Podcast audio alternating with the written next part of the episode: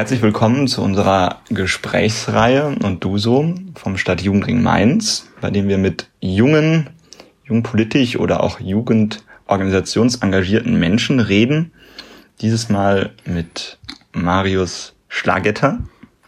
Ich krieg ein Nicken, ich habe es gut und richtig ausgesprochen, der aktuell oder eine Kampagne gefahren hat dieses Jahr, European May, ja, als Initiator oder Mitinitiator und ich sage immer EU-Jugenddelegierter, aber es heißt halt irgendwie nicht so. Das ist ganz witzig. Ich kenne das immer von den äh, UN-Jugenddelegierten. Ist, aber bevor ich das jetzt quasi falsch versuche wiederzugeben, sag doch selber kurz, was das ist. Ich bin im Moment noch deutscher Jugendvertreter für die EU-Jugendkonferenzen äh, für den Deutschen Bundesjugendring. Der Unterschied zu den UN-Jugenddelegierten ist, also einmal der Name, aber die sind auch UN-Jugenddelegierte für die UN-Generalversammlung ähm, ist sozusagen also der Unterschied Delegierter und Vertreter. Das ist halt so ein bisschen politisch klein-klein, aber äh, ein Delegierter wird vom äh, jeweiligen Bundesministerium noch mit ausgesucht und Vertreter nur ähm, von, von der Jugendstruktur, in dem Fall halt vom Bundesjugendring. Ah, das ist der ganze Unterschied. Ah, okay. Weil wir sozusagen, also die UN-Jugenddelegierten vertreten ja also nicht Deutschland, mhm. aber sprechen im Namen Deutschland sozusagen bei der äh, Generalversammlung und wir sprechen sozusagen im Namen der Ergebnisse, die wir in einem, in einem, in einem partizipativen Prozess gesammelt haben. Das heißt, ihr habt mehr Freiheiten im Sprechen. Aber bevor wir, also gefühlt, wir kommen mal gleich dazu. Aber bevor wir darauf einsteigen, das ist ja jetzt nicht irgendwie, ich lese in der Tageszeitung nach, möchte ich irgendwie bei der EU Ergebnisse eines Arbeitsprozesses vertreten, sondern wahrscheinlich irgendwie auch ist man vorher etwas engagiert und äh, wir haben eben schon herausgefunden, dass du ein lebenlanger Pfadfinder sein möchtest, aber auch irgendwann da angefangen hast.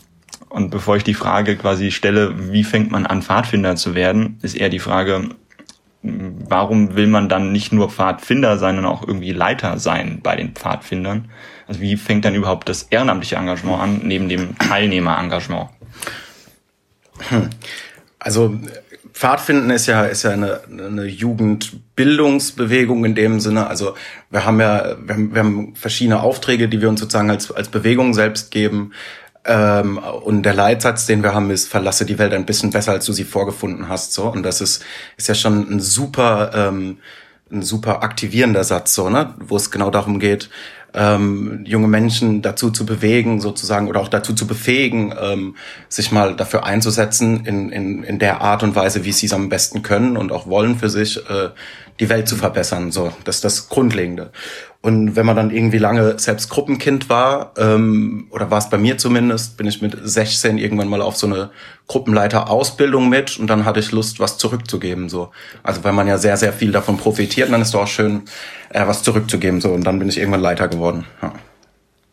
Ich denke jetzt gerade daran irgendwie, dass die meisten in dem Alter in der Schule sitzen. Also wir haben weitgehend Ganztagsschule und ähm, ja, viele kommen abends nach Hause um, weiß nicht, nach 16 Uhr wahrscheinlich und dann ähm, nicht wirklich die Lust, vielleicht noch was zu machen. Und du hattest aber trotzdem die Motivation und die Motivation scheint ja auch geblieben zu sein. Also das ist so eine Konstante eben, die dich in das Amt gebracht hat, was du jetzt hast.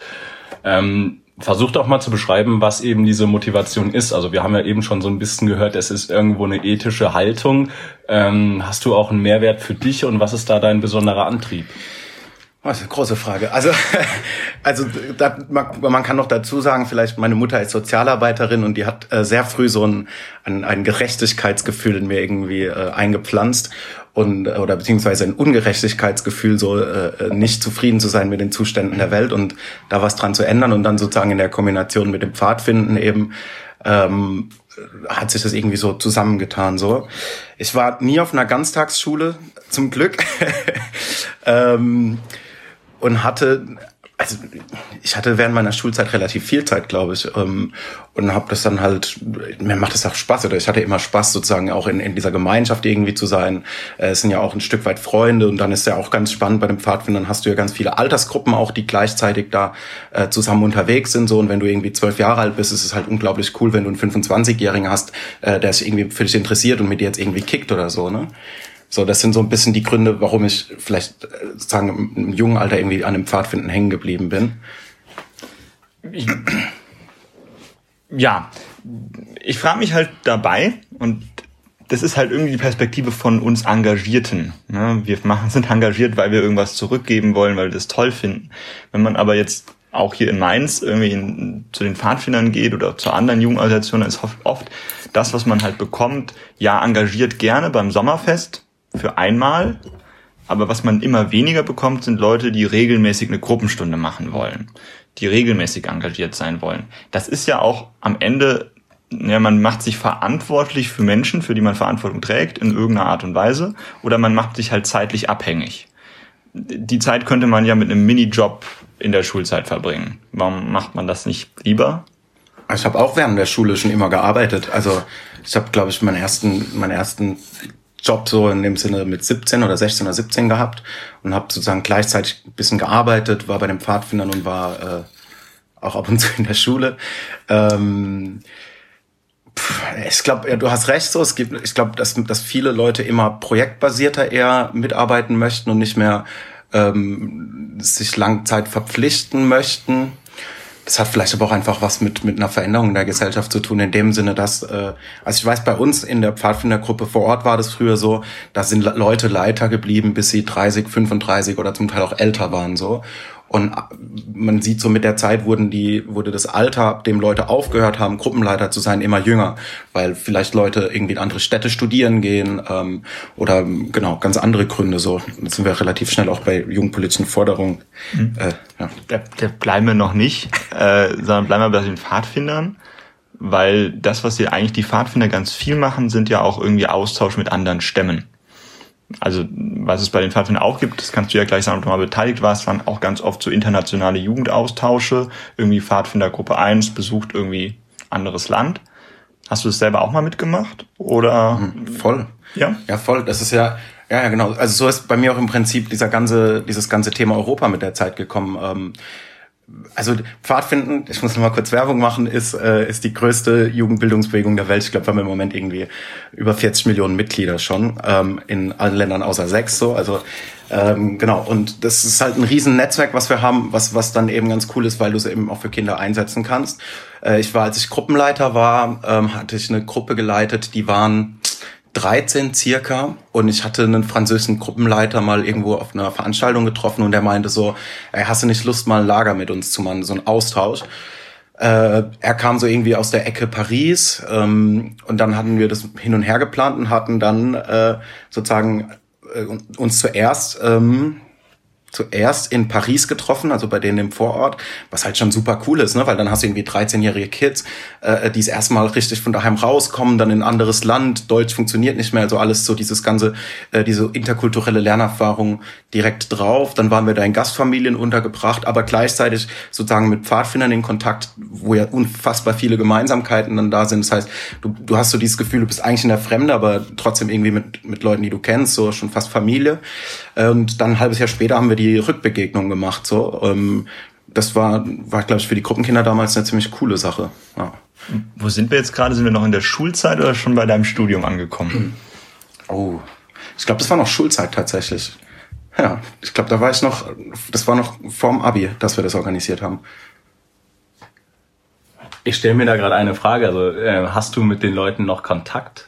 Von, von den Franzosen oder von Genau, meinen? genau. Oder ist das einfach so, dass man, dass man die Leute äh, trifft und das ist mal so eine Episode und das ist dann wieder weg? Ähm, also ich habe zu den Leuten damals keinen Kontakt mehr. Matthias, so hieß der Leiter, mit dem, hat, mit dem hatte ich noch lange im Nachhinein Kontakt.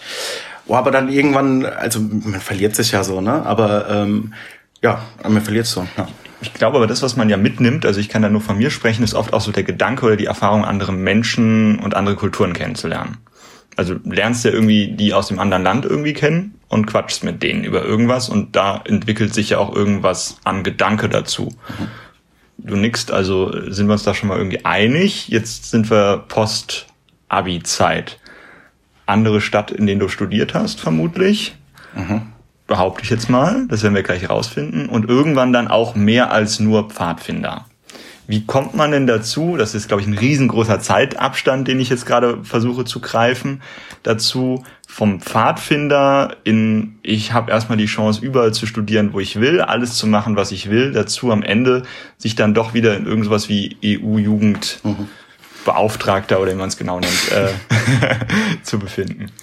Ähm, ich habe Abi gemacht, ich weiß es nicht mehr wann, ich glaube 2012 oder 13 und bin dann äh, für ein Jahr nach Portugal, weil ich ähm, ich wollte einfach raus so ne? Und ich war während meiner Schulzeit habe ich irgendwie war ich schon ein paar Mal in Lissabon und habe da Leute kennengelernt so und wusste das gefällt mir ganz gut und ich wollte das Land ein bisschen kennenlernen und habe dann da 2012 genau bin ich 2000 Ende 2012 hingezogen äh, und habe ein Jahr lang dort gelebt und gearbeitet.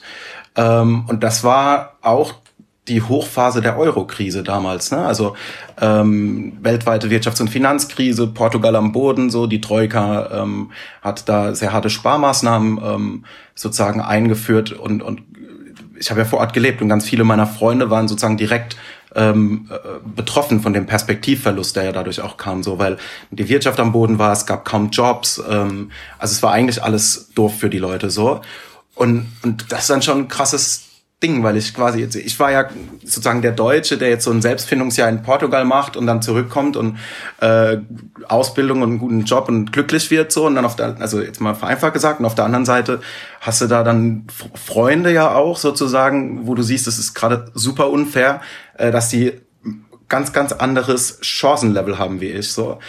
Ähm, so und das war das erste Mal, dass ich glaube ich auch so sagen Europa in einem politischen also zumindest in, einem, in so einem Kontext gesehen habe, dass ich davon auch ein Stück weit selbst betroffen bin ähm, oder dass Freunde von mir betroffen sind, dann ist natürlich irgendwie klar, in der Euro-Krise war, äh, waren die Themen oder die, die Auslöser der Krise waren global. Äh, und dann war für mich klar, für globale Probleme braucht man globale Lösungen und dann irgendwie kam da so dann Europa raus. Und dann wieder sozusagen mit diesem schon immer gehabt Ungerechtigkeitsgefühl äh, und man muss was verändern und dann verlass die Welt ein bisschen besser, als du sie vorgefunden hast. Äh, Europa, Jugendkrise, so wenn ich dann, glaube ich, in das Thema Jugend in Europa und was man alles für Jugend noch machen muss, äh, reingerutscht. Ich fasse das mal für mich zusammen. Also das klingt so ein bisschen wie ähm, das Gemisch. Auf der einen Seite habe ich eine sehr positive Erfahrung gemacht, nämlich dieses Zusammengehörigkeitsgefühl bei den Pfadfindern und das Erlebnis, dass ich was bewirken kann. Und auf der anderen Seite sehe ich aber, dass es Defizite gibt. Ähm, wir hatten bis jetzt oft Gäste oder mit vielen Leuten gesprochen, die eben nur das eine hatten, die gesagt haben, ähm, es gibt sehr, sehr viel zu tun ähm, und die haben eben nicht diese positive Erfahrung gemacht. War das denn tatsächlich dann erst dieses, dieses negative Erlebnis da mit der Krise, war das erst die äh, ausschlaggebende Situation, wo du gesagt hast, jetzt engagiere ich mich politisch auf europäischer Ebene? Also ich war, bevor ich nach Portugal bin, vorm Abi bin ich in eine Partei eingetreten, hatte mich auch mal zwischendrin parteipolitisch engagiert ähm, und bin dann, also bin immer noch in der Partei drin, aber engagiere mich nicht mehr. Ähm, also ich hatte mich sozusagen schon politisch engagiert, lokal vor Ort. Und genau durch diese, ja, ist ganz gut beschrieben, durch diesen Mix sozusagen ähm, positive Erfahrungen und Frustration ähm, ist mir klar geworden, Europa ist irgendwie das, was mir gut gefällt. Ja. Und da komme ich jetzt mal auf eine ganz praktische Frage. Ähm, also oftmals ist es so, man fängt an, sich für Politik zu interessieren, dann geht man vielleicht zu einer Partei und oftmals hat man den Eindruck, also es ist eine sehr trockene, eine trockene Welt, äh, eine Sprache, mit der ich nicht zurechtkomme und es ist eben irgendwie was ganz anderes. Man muss sich da erstmal reinfuchsen. So, wenn man jetzt in der Schule schon nicht der Beste in Politik gewesen ist, lässt man es eigentlich ganz bleiben. Äh, bei dir klingt es jetzt irgendwie mehr nach Idealismus, also gar nicht so nach trockener Theorie, sondern wirklich viel Motivation, ich gehe dahin. Wie was hast du gemacht? Also äh, hast du angefangen, äh, hast du angefangen, äh, gut, du hast ja auch den Studienhintergrund, muss man dazu sagen, ja, aber hast du jetzt angefangen, irgendwie dir anzugucken, ähm, wo kann ich weiter was machen und dann Schritt für Schritt oder äh, wie ist das gelaufen? Ähm, also ich war schon immer sehr politisch so. Ich glaube, ich habe mit 13 oder 14 irgendwie angefangen, die Tagesschau zu, zu schauen und überhaupt. Und dann ja, ich glaube, so mit 17 bin ich eingetreten in eine Partei, weil ich dachte so, ne, wieder, man muss doch hier mal irgendwas verändern und jetzt muss man die Sachen mal richtig anpacken. Ich drehe jetzt in die Partei ein, werde Bundeskanzler und rette die Welt so. Das war im Prinzip äh, sozusagen meine, meine naive, ähm, so wie ich halt da reingegangen bin in das Thema. Und dann äh, habe ich aber auch relativ schnell erfahren, sozusagen, ja, dass auch Strukturen irgendwie schwierig sein können, aber auch sozusagen wie junge Menschen oft ähm, nicht wirklich ernst genommen werden, so, ne? sondern so ein bisschen, es ist schön, dass sie da sind so und man freut sich, dass man junge Menschen dabei hat, aber ähm, genau, und, und, und das hat mich es waren verschiedene Erfahrungen sozusagen, wo ich mich auch wirklich aktiv eingebracht hatte, Inhalte mit versucht habe mitzugestalten äh, und dann am Ende hieß es so, geh mal in den Jugendverband, ähm, da kann sie mehr machen so. Es ist schockierend. Ich habe heute genau einen Text darüber geschrieben und du sagst das, was ich schon geschrieben habe. Ähm, es herrscht sehr viel Einigkeit, zumindest bei der Positionierung, was Parteien falsch machen äh, und warum man sich da nicht so aufgehoben fühlt. Ich glaube, das nehmen wir mal auch für hinten, um darüber vielleicht mal zu diskutieren. Gehen wir mal zu dem Schritt, Europa ist cool. Mhm. Ähm, Europa ist cool und dann will man sich dafür irgendwie einsetzen. Ich Oder würd, nicht? Ja, hm, also ich, ich sehe es ein bisschen pragmatischer, glaube ich. Also ich würde auch nicht grundsätzlich sagen, dass Europa cool ist, weil dafür ist also zum einen die europäische Geschichte eine Katastrophe so. Also es ist auch Teil sozusagen Europas, äh, äh, dass wir kolonialisiert haben, dass wir weltweit irgendwie ähm, massakriert und Menschen unterworfen haben und das auch ja sozusagen in, in verschiedenen ähm, Herrschaftsstrukturen irgendwie auch heute noch sichtbar ist so ne also und, und, und es ist auch Teil der europäischen Geschichte sozusagen die, die, die dauernden Kriege gegeneinander. Es ist ein Teil der europäischen Geschichte, dass man, dass man sozusagen auch heute noch irgendwie ähm, Rassismus auch in vielen Gesellschaften hat oder in allen europäischen Gesellschaften hat, dass man äh, soziale Ungerechtigkeiten hat und so weiter und so fort. Also da könnte man ein ganz, ganz breites Thema aufmachen, warum das grundsätzlich, also warum cool als Adjektiv alleine ein bisschen äh, unterkomplex ist.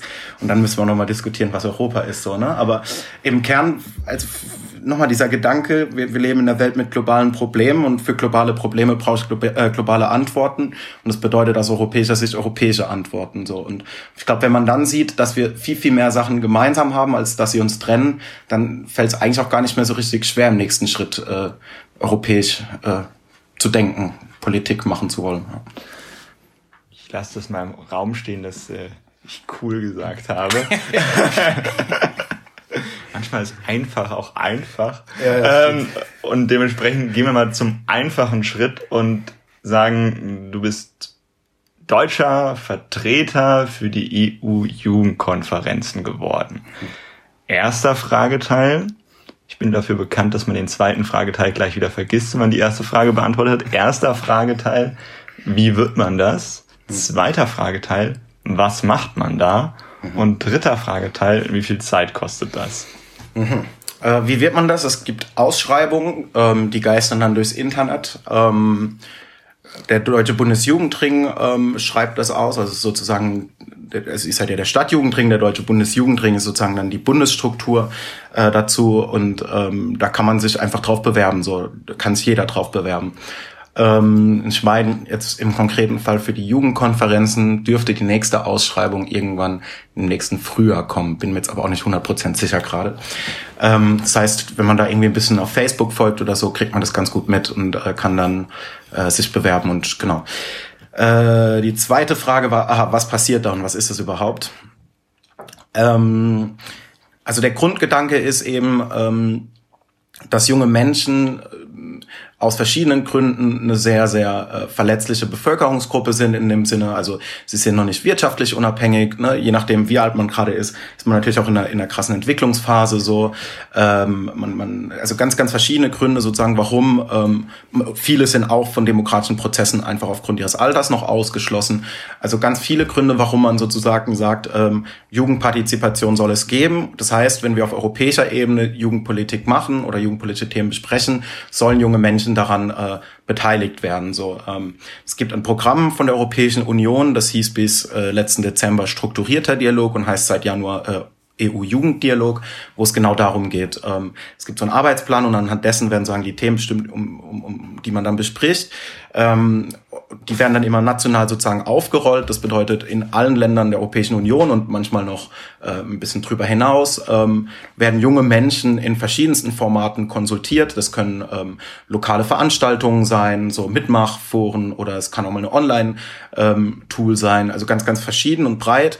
Und die Ergebnisse werden dann sozusagen national gesammelt und wir bekommen die jeweils als JugendvertreterInnen mit und äh, bringen die dann auf diese Konferenzen mit dem Ziel, also auch unterschiedliche Ziele, aber im Prinzip sozusagen zu schauen, wie, wie sieht die europäische Lage und wie sieht die, die, die Meinung der jungen Menschen in Europa aus dazu. So. Und wir haben zum Beispiel jetzt äh, letztes Jahr ähm, europäische Jugendziele geschrieben. Ähm, das hatte den Hintergrund, dass die EU einen neuen, ähm, eine neue Jugendstrategie aufgestellt hat. Das heißt, die EU hat sich überlegt, wie gehen wir sieben Jahre lang, die nächsten sieben Jahre äh, mit jungen Menschen in Europa um? Was für Programme brauchen wir? Ähm, was wollen wir tun, einfach um junge Menschen irgendwie zu fördern? Ähm, und in dem Hintergrund haben wir sozusagen Jugendziele geschrieben, haben 50.000 junge Menschen in ganz Europa daran beteiligt. So in Deutschland hatten wir viele, viele Lokalveranstaltungen auch, wo dann Themen zusammengebracht wurden und so weiter. Und die haben wir dann europäisch zusammengetragen. Und das sind elf Jugendziele draus entstanden. So, das ist zum Beispiel was, was man konkret macht. Wie viel Zeit braucht man? Weil ich habe deine dritte Frage nicht vergessen. Ähm, kommt super drauf an, wie viel Bock man auch hat. Also es gibt sozusagen ein Minimal äh, Einsatz. Das ist die Teilnahme an den Konferenzen selbst. Die gehen, ähm, das sind drei Konferenzen, jeweils circa drei Tage oder vier Tage irgendwo im europäischen Ausland und jeweils ein Vorbereitungswochenende. So, das ist minimale. Wenn man nach oben hin mehr Lust hat, kann man viel, viel mehr machen. So, ne? Also man kann, ist eingeladen, an Arbeitsgruppen teilzunehmen oder an, an äh, irgendwelchen Veranstaltungen. So, mehr geht immer. Jetzt springe ich mal gerade ganz weit zurück, nämlich zur Frage eins, die hast du äh, beantwortet mit jeder kann sich bewerben. War die Frage, ja, wer sich da bewerben kann. Ähm, kann sich tatsächlich jeder bewerben. Also man braucht ja zumindest die Fähigkeit, dass man Englisch sprechen kann, mhm. sollte man haben. Und ich habe manchmal den Eindruck, also es gibt Veranstaltungen, da wird man als Jugendlicher eingeladen und was dann gesagt wird, ist, komm, jetzt sag mal, was Jugendliche gerne haben wollen. Du bist ja schließlich einer von ihnen ich finde, ich kann das immer nicht machen, weil ich nicht alle Jugendliche bin. Äh, jetzt hast du auch gesagt, es gibt eben diese Vorbereitungsseminare. Wenn man das jetzt mal zusammenfassend irgendwie wie so ein Profil machen wollte, mhm. was sind denn die idealen Voraussetzungen oder Sensoren, die man haben sollte, wenn man eben in so ein Amt geht? also ich, ich hoffe, ich habe eben nicht gesagt, dass wir dort für die jungen Menschen in Deutschland oder Europa sprechen. Ich glaube, ich habe gesagt, wir, wir sprechen sozusagen für die, für die Meinungen, die da irgendwie transportiert wurden, so, ne? Also für das Gesamte, was in diesen partizipativen Prozessen zusammengetragen wurde. Das ist einfach nochmal ein wichtiger Unterschied sozusagen von auch wen du jetzt gerade repräsentierst. Oh, die idealen Voraussetzungen, ja. Als im Kern, ich finde, also aus meiner persönlichen Sicht ist, glaube ich, dass man, dass man Bock hat, das zu machen. Also auch äh, äh, am besten nicht mit einem halben Blick auf den Lebenslauf so, sondern weil man einfach was bewegen möchte, so, ne? weil man sich europäisch einbringen möchte, weil, weil einem die, die, die Situation oder das Verbessern der Situation für junge Menschen wichtig ist. So. Das, das ist, finde ich, Grundvoraussetzung. Das ist eigentlich auch das Wichtigste. Und dann klar, so die pragmatischen Sachen, Englisch können, ist sehr hilfreich, weil die Konferenzen eben auf Englisch stattfinden. Ganz selten gibt's mal auch Dolmetscher nach oder Dolmetscher, die auf Deutsch übersetzen, aber eigentlich wenig so. Ne? Also Englisch ist wirklich eine, schon eine Voraussetzung. Und dann der Rest, nee, also Alter ist keine Voraussetzung. Ich meine, ab 18 darf man sich bewerben ähm, bis 29. Ähm, pff, eigentlich nur Interesse am Thema. Du hast eben, glaube ich, was von diesen elf Thesen gesagt, oder? Mhm. Die scheinen ja wichtig zu sein. Ich möchte da mal rein, äh, reinhaken, bevor wir über die, über die elf Thesen reden. Ähm, witzig. Der erste, der elf Thesen gesagt hat. Äh, und zwar habe ich mich irgendwann mal vor ein paar Monaten auch damit beschäftigt, mit diesen Punkten. Und habe die suchen wollen im Internet und habe mich mehr als zehn Minuten anstellen müssen, bis ich sie gefunden habe. Ich glaube nicht, dass es an meiner Unfähigkeit lag, nur, sondern dass sie auch irgendwie nicht so verbreitet sind. Mhm.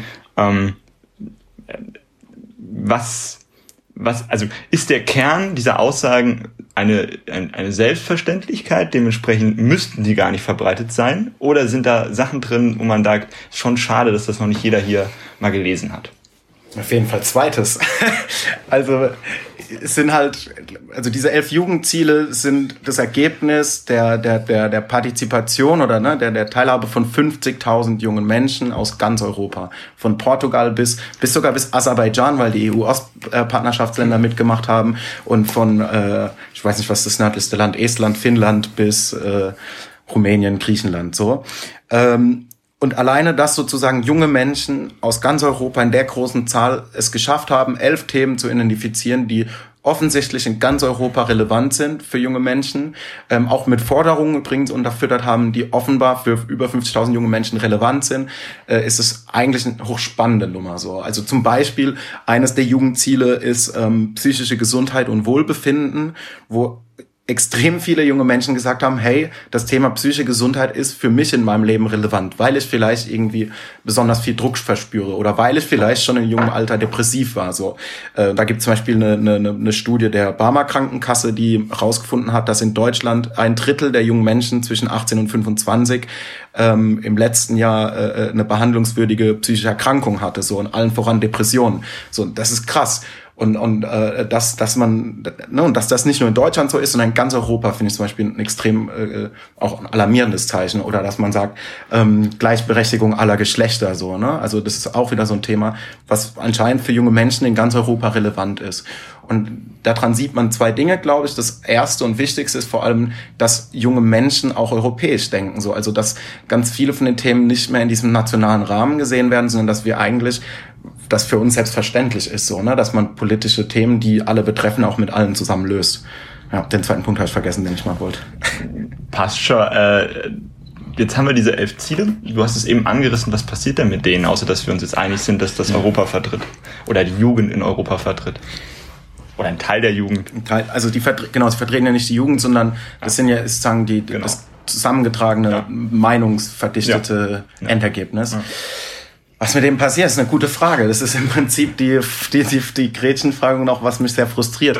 Äh, es passiert gar nicht so richtig viel damit, um ehrlich zu sein. Also ähm, man muss noch mal einen halben Schritt zurückgehen und sagen, das waren also sagen diese, dass man diese elf Jugendziele schreibt, waren gezielte politische ähm, äh, Plan sozusagen. Also die Europäische Kommission hat damals gesagt, so wir schreiben jetzt die neue Jugendstrategie und ähm, in dem Rahmen möchten wir jungen Menschen die Möglichkeit geben, sozusagen äh, ne, da eine Meinung mitzugeben, die wir auch berücksichtigen werden bei der Jugendstrategie, die ja für sieben Jahre sehr wichtig wird. Ähm, und in dem Rahmen haben wir dann diesen Prozess gemacht, so mit den Jugendzielen. Und da sind halt im Prinzip zwei Sachen schiefgelaufen. Das eine ist, ähm, da ist aus meiner Sicht die Kommission ein bisschen äh, schwierig. Ähm, die haben sozusagen einen relativ komischen Zeitplan aufgestellt, weil sozusagen die, der erste Entwurf der Kommission für die Jugendstrategie zwei Wochen veröffentlicht wurde, bevor wir die Jugendziele fertig hatten und die Kommission aber gleichzeitig auch an diesem Prozess der Jugendziele beteiligt war. Das heißt, also im Vorhinein war eigentlich schon klar, was wir machen, kann relevant nicht Inhalte beeinflussen. So. Ähm, das zweite Problem, was wir hatten, äh, und das sind die Nationalstaaten äh, ganz vorne dabei gewesen, ist, ähm, was macht man denn jetzt mit diesen Jugendzielen so? Ne? Also was haben die für eine politische Stellung so? Ist das ist das jetzt irgendwie schön äh, gehabt zu haben oder sagen wir okay krass 50.000 junge Menschen haben sich beteiligt, die haben da ordentlich was zusammengebracht, inhaltlich hochwertige äh, äh, in, Ziele formuliert so und ähm, was passiert damit? Und was passiert ist, ist, es gibt die EU-Jugendstrategie und in dieser EU-Jugendstrategie gibt es einen Anhang und der Anhang sind die elf Jugendziele. Und dieser Anhang ist beschrieben mit die Jugendziele. Es wird anerkannt, dass das die Meinung der Jugend in Europa ist. Also da ist sogar die Jugendstrategie weitergegangen als das, was ich die ganze Zeit sage erkennt an, dass die Meinung der äh, Jugend von Europa und sie soll als äh, sollen als als Inspiration für Politik dienen. So, also wir sind sozusagen von äh, junge Menschen sollen an den Inhalten beteiligt werden und äh, mitbestimmen dürfen, zurückgefallen auf Inspiration. So, also das ist halt schon super frustrierend dann. Okay.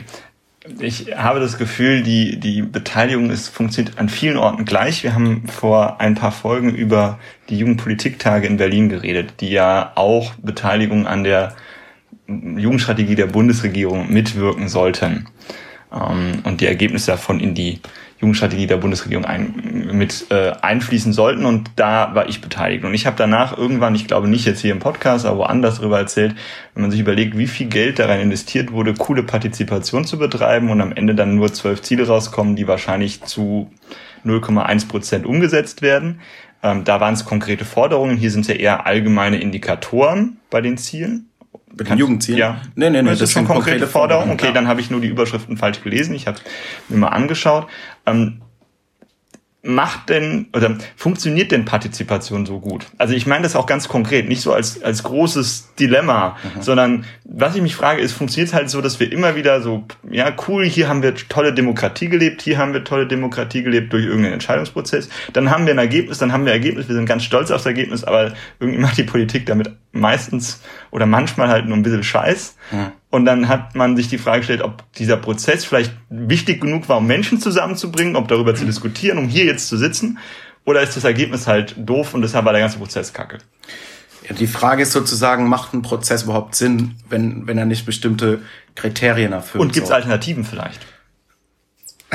die gibt's ja. Außer forder, fordern, dass sie das gefälligst umsetzen oder mehr damit machen. Naja, das ja, also ne, es gibt ja sozusagen verschiedene Stufen sozusagen der äh, Partizipation. Ähm, also gibt es verschiedene, äh, äh, also je nachdem, wen du dir jetzt anschaust, aber es gab so der, der Konsens ist, es gibt verschiedene Stufen der Qualität, wie Partizipation aussieht. Die niedrigste Stufe ist sozusagen Fragebogen gemacht äh, und uns interessiert es am Ende nicht. Und die höchste ist im Prinzip die Selbstverwaltung. So, also das, das wäre natürlich, das wäre ja Utopie, aber dass dann junge Menschen sich selbst verwalten dürfen und alles selbst mitbestimmen dürfen. Aber was, was wichtig ist und was zumindest auf dem Weg nach oben ist, ist, also auf dem Weg nach oben auf dieser Leiter und, und was eigentlich zumindest äh, was das Ziel sein sollte, ist, ähm, ist die strukturelle Einbindung äh, von jungen Menschen. Und, und das ist ein Unterschied. Also auch bei den Jugendpolitiktagen ist ja so im Prinzip, ähm, du lädst zwei, 300 Leute ein oder mehr oder weniger und, und lässt die Forderungen schreiben. Und, aber es ist nicht klar sozusagen, wer hat überhaupt sich mit dem Format beschäftigt? Also wer hat das Format der Jugendpolitiktage mitgestaltet? Wer hat, und wir reden jetzt nicht nur von Rednern einladen, sondern wie lange finden die statt? Was passiert vorher? Was passiert nachher mit den Ergebnissen? Wie bleibt man an den Leuten dran? So. Äh, das zweite ist sozusagen genau, was passiert mit den Ergebnissen? Bleiben die sozusagen, gibt's gibt's vorher schon eine strukturelle äh, Einbindung, wo junge Menschen auch sitzen und die Ergebnisse dann irgendwie äh, äh, äh umsetzen können, sozusagen, ne? also auch Umsetzung von Politik. Und ich glaube, das ist das große Problem, was wir bei ganz, ganz vielen Partizipationsprogrammen oder bei ganz, ganz viel Partizipation haben, ist, dass sozusagen Partizipation nicht strukturell ist, so, sondern dass du immer so ein bisschen, ich sage jetzt mal gemein, aber so ein bisschen auf die Gönnerhaftigkeit äh, der PolitikerInnen dann angewiesen bist. So, und wenn die sagen, cool, das mache ich jetzt, dann hast du Glück gehabt und wenn nicht, halt nicht. Aber das Ziel muss eigentlich sein, dass junge Menschen äh, am Tisch sitzen. Eine Freundin von mir sagt immer, äh, wer nicht am Tisch sitzt, ähm, ist auf der Speisekarte so. Also So eine Frage, die wir uns immer stellen, ist, wie man Menschen erreicht. Also du hast jetzt schon äh, erzählt, wie eben diese Thesen äh, erstellt werden und dann hast du wahrscheinlich am Ende irgendwie ein PDF-Dokument, was nur die Leute lesen, die auch wissen, dass es das gibt. Ähm, dann sehen wir ja, es wird, es findet keinen Weg in die Politik. Ähm, ist es dann nicht vielleicht einfach besser, so einen Aktionismus zu fahren und zu sagen, ja, Fridays for Future ist jetzt die logische Folge, wenn es doch nicht geht, äh, über Partizipation diese Forderung einzubringen? Ja, ich verstehe den Gedanken voll. Ich finde, also ja, es gibt ja verschiedene sozusagen Aufgaben im politischen System und Aktivismus gehört auf jeden Fall dazu, sozusagen überhaupt Gesprächsräume aufzumachen oder, oder Themen ähm, zu, zu platzieren so. Und ich kann auch verstehen, dass junge Menschen frustriert sind, weil sie sagen, genau, es gibt für mich keine Möglichkeit mitzupartizipieren und deswegen äh, haue ich jetzt mal ein bisschen drauf in Form von Aktivismus und provoziere so. Ne? Ja. Ähm, aber mittelfristig wird auch da sich wieder der Punkt einstellen, dass man dann sagt, okay, aber also vielleicht werden so einzelne Forderungen dann übernommen, wie auch immer, aber spätestens, wenn es dann wieder darum geht, so, ne, wie konkret gestaltet man politische Programme aus? Was wird umgesetzt, was nicht? Und du sitzt nicht am Tisch und bist nicht in, in strukturell eingebunden, wird schon wieder problematisch. So. Und das ist wahrscheinlich auch bei Fridays for Future wird es vielleicht, also weiß ich nicht, aber könnte ich mir vorstellen, dass auch irgendwann sozusagen dieser Wunsch drinne äh, äh, kommen wird, äh, sich, sich damit einzubinden sozusagen oder strukturell angebunden zu werden. Und dann kommen wir aber auf die Frage sozusagen, wer, und das ist die legitime Frage sozusagen, äh, Frage der Legitimation, wer sollte es denn dann sein sozusagen, der an dem Tisch sitzt und, und junge Menschen vertritt. Und dann, ähm, ja, bin ein großer Fan der Jugendringerarbeit. Das ist sehr cool. Äh, ich gehe mal in den Sprung rein, was es konkret heißt, bei so EU-Jugendkonferenzen zu sein. Mhm. Weil da sind wir ja so ein bisschen abgegangen, gerade zu den Zielen und irgendwie sind die ja entstanden und irgendwie reden da ja Menschen miteinander. Und du kannst jetzt gleich sagen, ob das eher, sagen wir mal, niederschwellig ist und jeder kann das miterfahren oder ob das eher auch schon in den bürokratischen Prozess von Politik also in die Richtung tendiert, dass man Gremiensitzungen mag. Ähm, erstmal die Frage, welche Richtung ist es, wie wird da Gespräch geführt? Und dann hätte ich dazu, wenn das rauskommt, was ich glaube, ähm, eine Anschlussfrage. Ähm, ich glaube, es ist beides. Also die Konferenzen selbst sozusagen an der Konferenz teilnehmen, äh, dort Inhalte äh, mitbringen, ähm, ähm, was auch immer mitschreiben oder was dann halt gerade inhaltlich passiert, super niedrigschwellig. Also es gibt ganz viele junge VertreterInnen, die da auch ähm, äh, äh, eben entweder super jung sind und das erste Mal vielleicht auch auf so einer Konferenz sind, was ja auch cool ist, ähm, oder Leute, es gibt auch Leute ganz, äh, ne, es wird auch gezielt, sozusagen geschaut, dass man fast ein breites Spektrum von Menschen irgendwie abbildet, ähm, verschiedene soziale Hintergründe, kulturelle Hintergründe, wie auch immer. Ähm, sprachlich sozusagen zumindest auch hilft. Es gibt ähm, auch im Normalfall irgendwie Assistenz für Menschen mit Behinderung und so weiter. Also von daher ist die Teilnahme selbst sehr niedrigschwellig, würde ich sagen. Ähm, wobei ich also ja auch nur von außen so, also als jemand, der, der ja, also ich bin ja im Prinzip privilegiert, so für mich ist das äh, ein anderer, mhm. ne, anderer, äh, wie nennt man das, ein anderer äh, äh, Ansatz. So, wenn wenn es aber dann darum geht, sozusagen, okay, man will jetzt mal ein bisschen sich das Strukt wieder diese strukturelle anschauen und macht das alles so Sinn, wie das jetzt ist und überlegt, wie kann ich das jetzt verändern, dass es mehr Sinn macht und dass junge Menschen struktureller eingebunden werden, dass äh, die Regierung, wenn sie jetzt Entscheidungen treffen, junge Menschen nicht nur anhören, sondern dass junge Menschen mitentscheiden dürfen, dann wird es natürlich nicht mehr so niedrigschwellig, weil du dann viel, viel mehr Zeit investieren musst, du musst viel mehr reisen, du musst äh, äh viel mehr dich vernetzen, du musst viel mehr ne, einlesen, das ist energieintensiver so. Und dann wird es auch schwierig, sozusagen das mit einem normalen äh, äh, äh, Studierenden oder Auszubildenden Leben oder was man halt dann gerade macht im Leben äh, äh, zu verbinden. So. Wir haben, das wäre jetzt die zweite Frage, letztes Gespräch geführt mit Marietta Gädecke, die ist mh, hm, irgendwie politische mh, hm, Sie versucht, Menschen Rhetorik und Gesprächsführung beizubringen oder mit ihnen darüber zu reden. Ich glaube, damit schaffe ich so grob, sie zusammenzufassen. Und äh, ihr hatten wir die Frage gestellt, müsste politische Debatte anders funktionieren, damit es mehr Menschen mitnimmt. Ähm, also sind wir zu verkopft? Erreicht man die Leute überhaupt noch? Und das, worauf ich eben anspielen wollte, war so ein bisschen, man muss schon sich reinfuchsen, irgendwann und Strukturen und Netzwerke können, um wirklich viel zu bewegen. Würdest du so zustimmen, mal durch Nicken oder durch Schütteln? Halb, halb, okay, dann kannst du ja gleich was dazu sagen. Wenn es nicht so ist, dann sag mir wieso.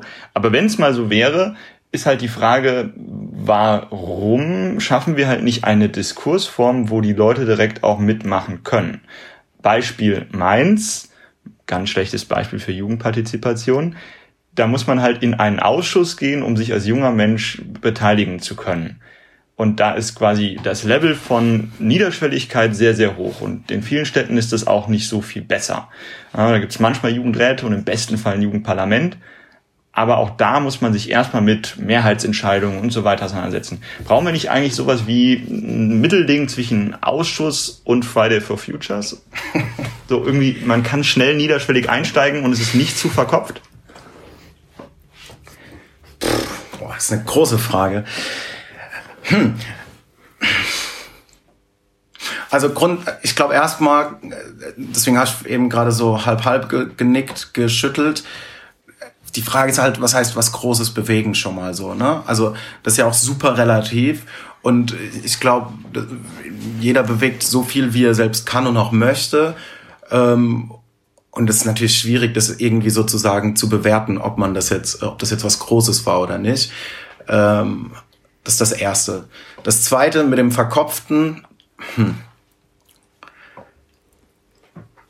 Ich, ich, tue ich mir ein bisschen schwer mit der Frage, hm, ist Politik zu verkopft? Also ich glaube, ist Politik ansprechend für junge Menschen? Wahrscheinlich oft nicht so.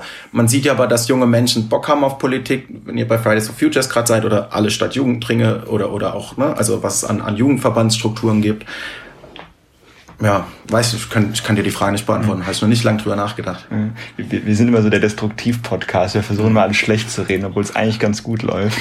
ähm, bevor wir quasi da jetzt in die Tiefe reinsteigen und uns selber fragen, ob wir überhaupt Antworten auf die Fragen kennen, weil ich selber auch keine richtige Antwort darauf habe, ehrlicherweise, würde ich gern den Sprung wagen zur der Aktion, die du dieses Jahr gemacht hast, European mhm. May. Mhm. Und mit erstens, was ist es genau? Und dann würde ich gerne, ja, das reicht ja erstmal. Was ist das? Was ist der European May?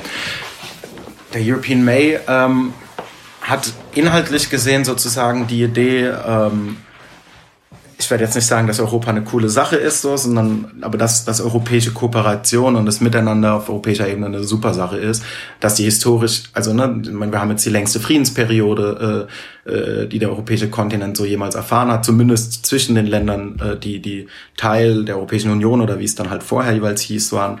Äh, das ist das eine. Also, ne, es ist was Bewahrenswertes. Aber man sieht auch, dass sozusagen Europa und die Europäische Union vor allem ähm, im Moment so ein bisschen an einen Scheidepunkt kommt. Also man, man hat so das Gefühl, dass die Europäische Union eine ganz gute Antwort war irgendwie auf die Fragen und Probleme des 20. Jahrhunderts, aber jetzt eben auf, auf das 21. Jahrhundert ein bisschen eingestaubt wird. So.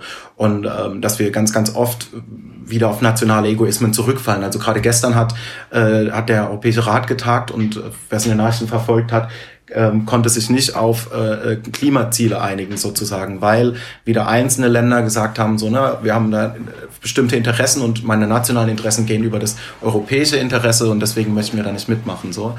Äh, und ich glaube, also das ist so diese Grundausgangslage, also dass man die Europäische Union reformieren muss. So, wir brauchen, äh, wir haben eine Europäische Union, die eine Wirtschafts- und Währungsunion ist, aber haben kaum äh, gemeinsame Sozialstandards. So, ne? Also ein Arbeitsmarkt, aber keine europäischen Sozialstandards, oder zumindest nicht so weitgehend, wie es sein müsste. Also ganz, ganz viele Gründe, warum man äh, die Europäische Union reformieren muss. So, das ist der eine Gedanke. Und dann war sozusagen klar, wir haben Europawahlen 2019. Ähm, wir wollen äh, da was machen und waren vier Leute am Anfang und haben dann so ein bisschen hin und her überlegt und haben äh, das ist das, was den European May dann im Kern auch ausgemacht hat, gesagt, wir, wir, wir machen, wir versuchen uns mal einen Aktivismus. Wir waren alle noch nie Aktivisten vorher, bis auf eine Person, die hatte Demos organisiert, ansonsten waren wir alle relativ neu in dem Thema. Ähm, und wir möchten Aktivismus transnational organisieren. Das bedeutet sozusagen nicht, wir fangen an mit nationalem Organ äh, äh, Aktivismus ähm, und, und überlegen dann, wie kann zum Beispiel aus einer deutschen Sicht das in anderen Ländern funktionieren. Also Fridays for Future zum Beispiel, was ja eine weltweite Bewegung geworden ist, ist aber zuerst mal in Schweden gestartet, so ne, mit einem globalen Ansatz.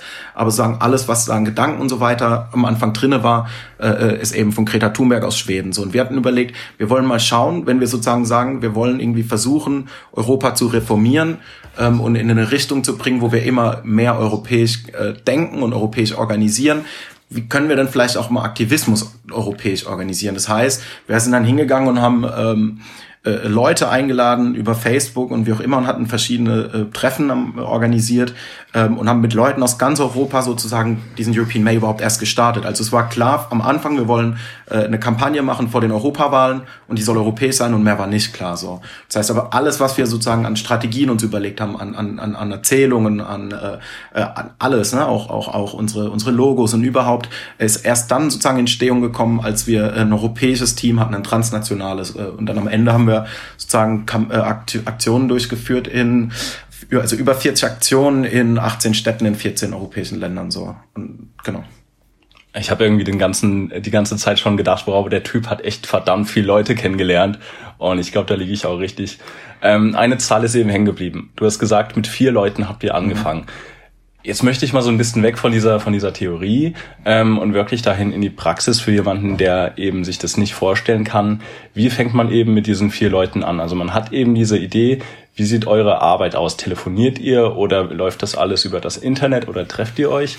Und vor allem, du hast ja auch schon gesagt, es sind Studenten, es sind Leute, die nebenbei noch was machen. Manche sind das erste Mal dabei. Mhm. Es ist wirklich eine bunte Mischung. Mal ist es niederschwellig, mal ein bisschen höherschwellig. Wie ist der Prozess mit dem Alltag vereinbar? Wie macht ihr das? Boah, jetzt aber.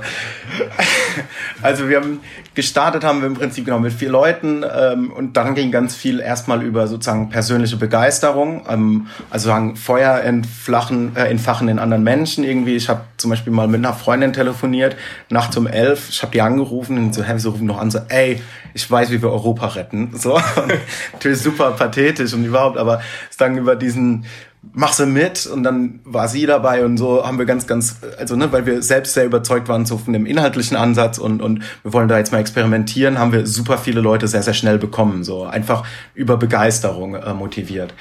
So, dann ähm, von der Organisation her haben wir, genau, wir hatten natürlich auch ein Problem ist, wenn du gerade ganz neu anfängst, das ist ja nicht in irgendwelche Strukturen eingebettet gewesen oder so, sondern es war komplett eine äh, äh, Spinnerei, die wir dann irgendwie umgesetzt haben, werden überhaupt keine äh, äh, finanziellen Mittel oder sonst irgendwelche Mittel so. Also ich glaube, ich kann sagen, wir haben äh, in einem ganzen Jahr, wir haben von Juli angefangen zu organisieren, im Mai war dann der European May, in einem Jahr haben wir ähm, zwei Treffen in Berlin, ein Treffen in Warschau organisiert und dann eben diese 40 Aktionen mit einem Gesamtbudget von 5000 Euro. So, also das ist eigentlich nix. So und damit haben wir, äh, glaube 100, 150 Menschen irgendwie auch noch bewegt. So, also von daher war das auch eine Herausforderung und dann am Ende, wie man das macht, ist, wir haben ganz, ganz viel eben online organisiert. Es gibt ja super viele Tools mittlerweile.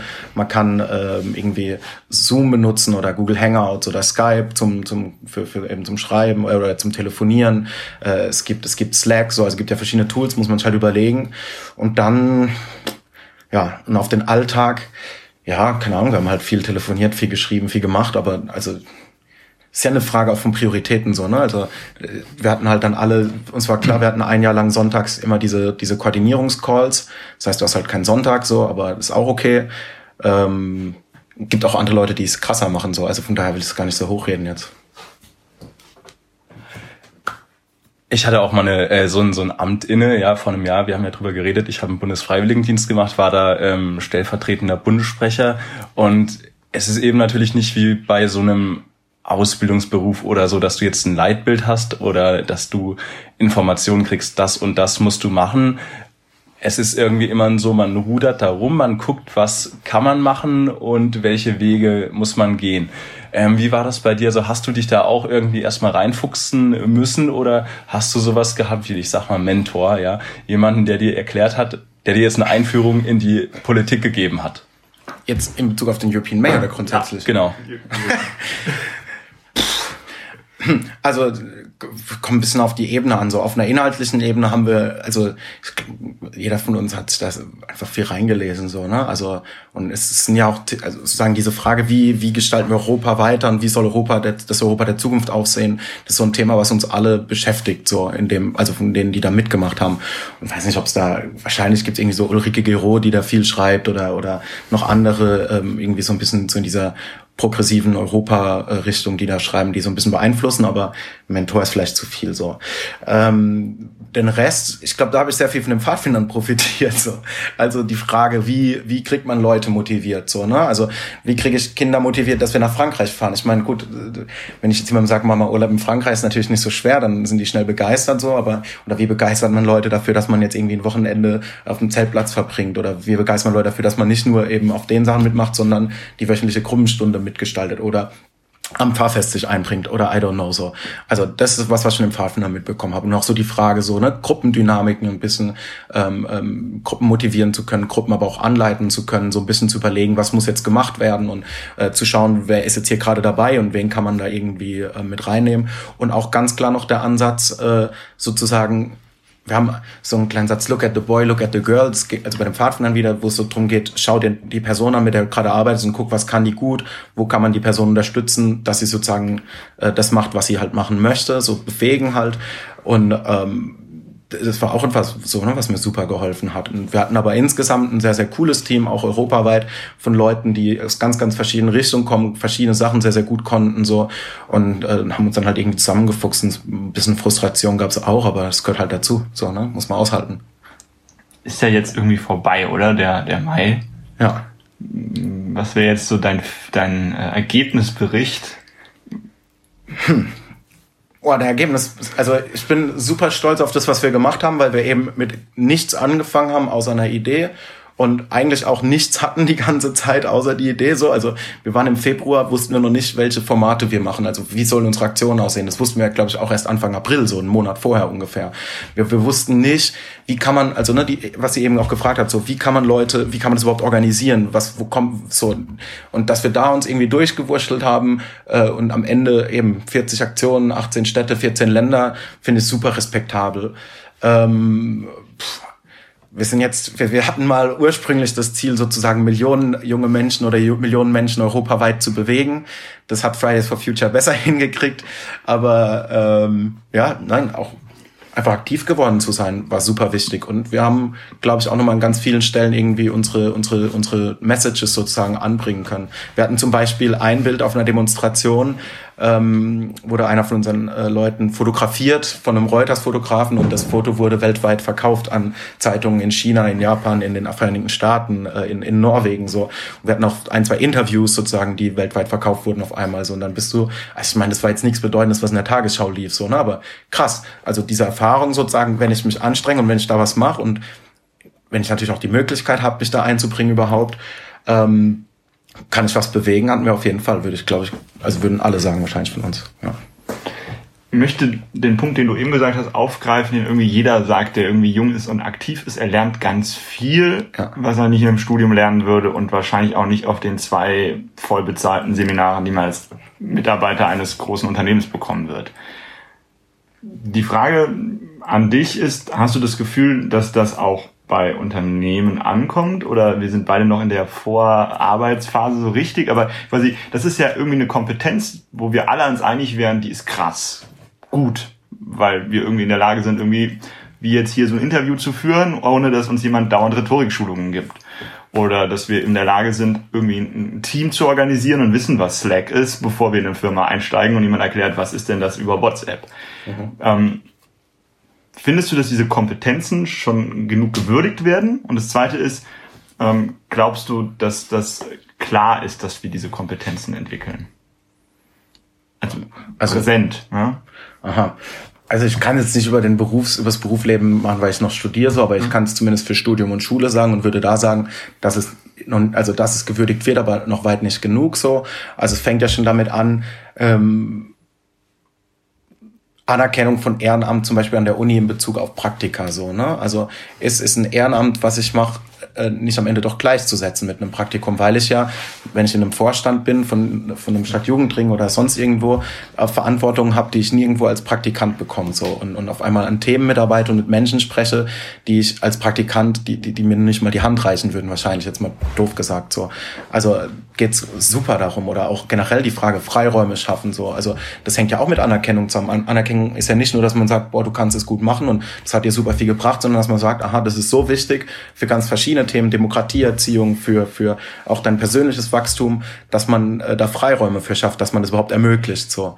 Und in dem Sinne glaube ich nicht, dass wir, dass, dass wir da schon irgendwie in einem Optimum sind, so, sondern würde mir viel, viel mehr noch wünschen. Wir diskutieren die ganze Zeit darüber, ob wir noch mehr diskutieren wollen. Ich glaube, wir wollen noch mehr diskutieren. Gut. Ich möchte noch ein bisschen diskutieren. Ähm, ich möchte nämlich eine Frage stellen, die ich gestern in meinem Kopf so hatte. Und zwar, nochmal so ein bisschen auf diesen Punkt rumhacken, was bringt uns dieses ganze Netzwerkwissen, dieses ganze Leitungskompetenzwissen in eigentlich jedem Ehrenamt, was man da ja lernt. Und ihr habt die Tage ein Interview gelesen, da war die Aussage, ja, in Deutschland bringt es einem wenig, weil wir halt immer nur auf Zertifikate setzen. In Amerika bringt es einem viel, weil da halt ein Mensch in seiner Komplexheit in einem Bewerbungsgespräch eher gewertschätzt wird das war so eine These, die im Raum stand. Ich fand die ganz gut vertretbar, weil bei uns irgendwie, jetzt musst du Bachelor haben, jetzt musst du Master haben und dann vielleicht, naja, wenn du Physik Master hast, ist gut, wenn du, weil nicht Philosophie Master hast, ist wahrscheinlich ohne Praktika schwierig, was zu bekommen. Hm. Stelle ich mal in den Raum.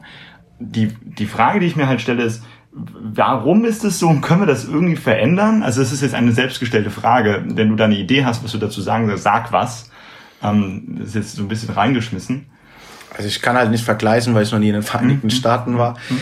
Ähm, also ich glaube auf der einen Seite, man kann das ja auch nutzen sozusagen, wenn man sagt, okay, also ist jetzt auch nur gerade drauf angesprungen, ja. ich habe da jetzt noch nicht tief ja. drüber nachgedacht, aber wenn man sagt, okay, in Deutsch, Deutsche stehen halt super auf Zertifikate, dann stellt man halt Zertifikate aus, sondern äh, stellt man für Teilnehmer an irgendwelchen Veranstaltungen mal Zertifikate aus. Oder wenn ich ein Ehrenamt gemacht habe, nach zwei Jahren kriegt er ein Zertifikat oder früher oder später, wie auch immer so. Ne?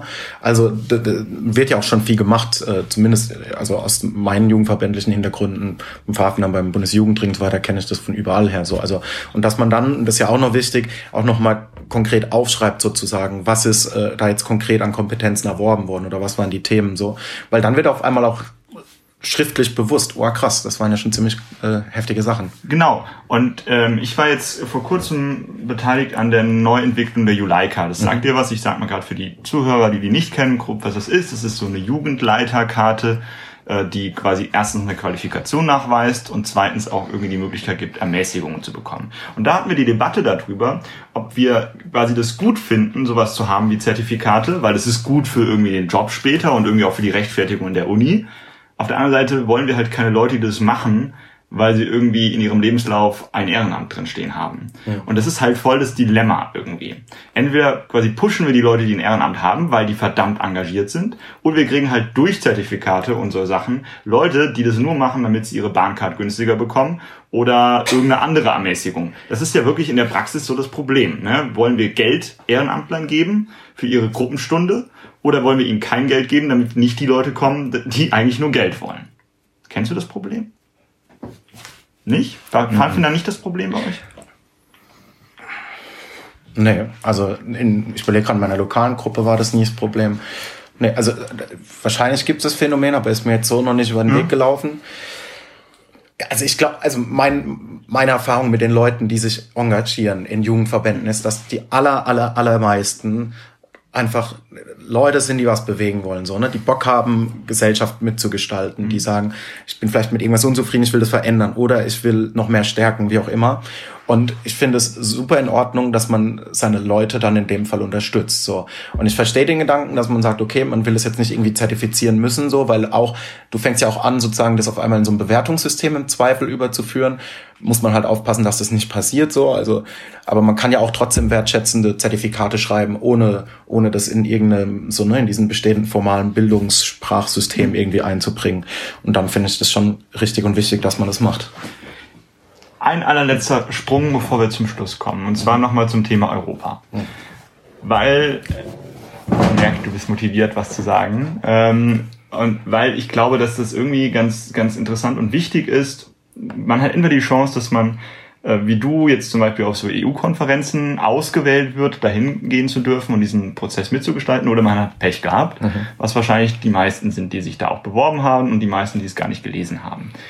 Wenn ich aber jetzt als junger, aktiver Mensch gern was bewegen will, dann heißt das nicht unbedingt in meinem Stadtteil in Mainz oder in meinem Land Rheinland-Pfalz, sondern ich möchte was in Deutschland oder auf Europa bewegen.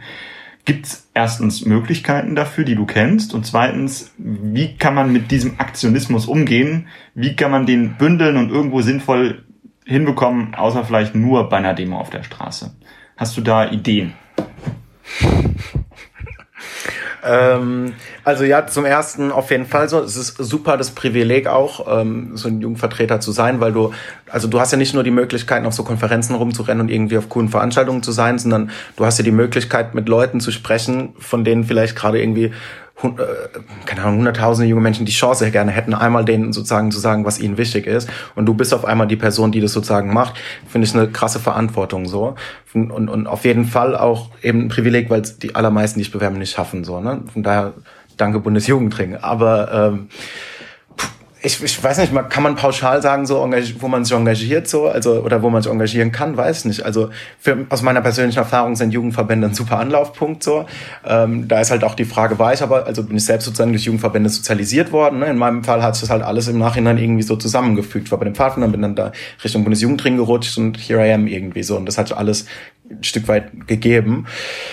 Ich, ich weiß nicht, also überleg halt, was, also keine Ahnung wer bin ich da jetzt, Leute zu beraten? Ich finde es wichtig, dass man sich bewusst wird, was einem selbst wichtig ist, was sind die Themen, die ich mich einbringen will. Und dann ja, auf den nächsten Schritt weiß ich auch nicht genau, wie man das erste Mal reinkommt. Ich glaube, da sind wir immer alle so auf der Suche. Ich würde sagen, möchtest du uns noch was oder unseren Hörern noch was loswerden? Ansonsten gebe ich einen Tipp, der ungefähr dann noch reinschneit äh, in die Frage, wie man denn so Veranstaltungen findet, wo man was auf EU-Ebene bewegen kann. Aber erst möchtest du noch was Krasses loswerden, was will ich nicht Dann machen wir den Tipp, ich überlege so lange. Das okay, okay. ist eine krasse Herausforderung. Oh, oh, äh, äh, ich mache mal den Tipp und den würde ich sagen, ähm, tendenziell ist es eine Werbeblock. Und zwar wurden wir jetzt mehrmals darum gebeten, dass wir erstens eine E-Mail-Adresse einrichten, wo ihr Feedback geben könnt uns. Mhm das wäre die E-Mail-Adresse ähm, und du so, alles zusammengeschrieben, at sjr-mainz.de.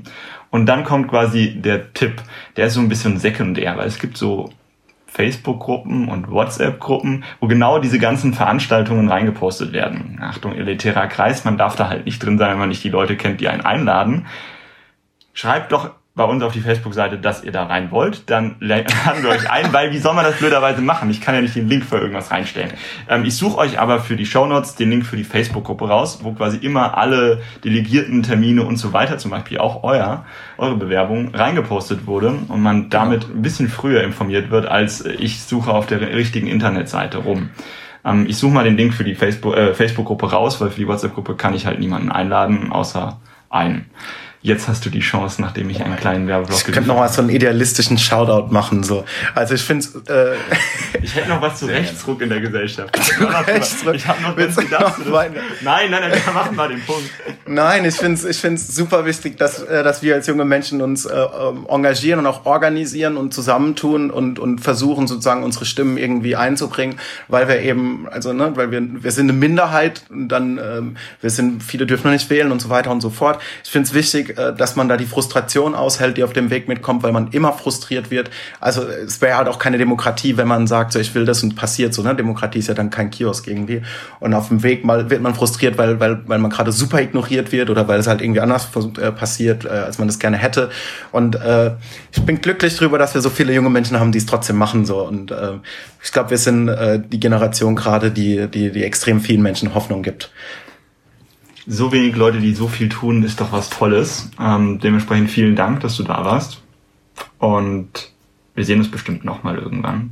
Spätestens, wenn du im Berufsleben bist und sagst, was es dir alles gebracht hat für deinen krassen Job, den du dann haben wirst. ähm, man weiß nicht wo, EU-Kommission oder so. Die suchen doch gerade so einen Präsidenten. So, äh. und euch sagen wir danke fürs Zuhören. Gebt uns gerne Feedback und vielleicht auch sowas wie Sternchen auf iTunes weil das ist ganz cool, dann wird man so hochgerankt und das finden die toll. Also ich dachte, wir haben uns gerade dafür ausgesprochen, nicht zu bewerten. nee, wir wollen, wollen bewerten werden, weil dann hören ja ganz viele, was du alles zu erzählen hast und alle so. anderen Leute, mit denen wir reden. Okay. Und ich glaube, das ist uns ja allen wichtig, so ein bisschen Selbstmotivation zu betreiben in Gut. traurigen Minuten, wo wir denken, ach scheiße, es läuft alles doof. Fünf Sterne für den Podcast. ich, ich, ich kenne Menschen, die vier gegeben haben. Na gut, wow. Dankeschön. Euch einen schönen Ciao. Tag. Vielen Dank, einen schönen Tag. Bis zum nächsten Mal.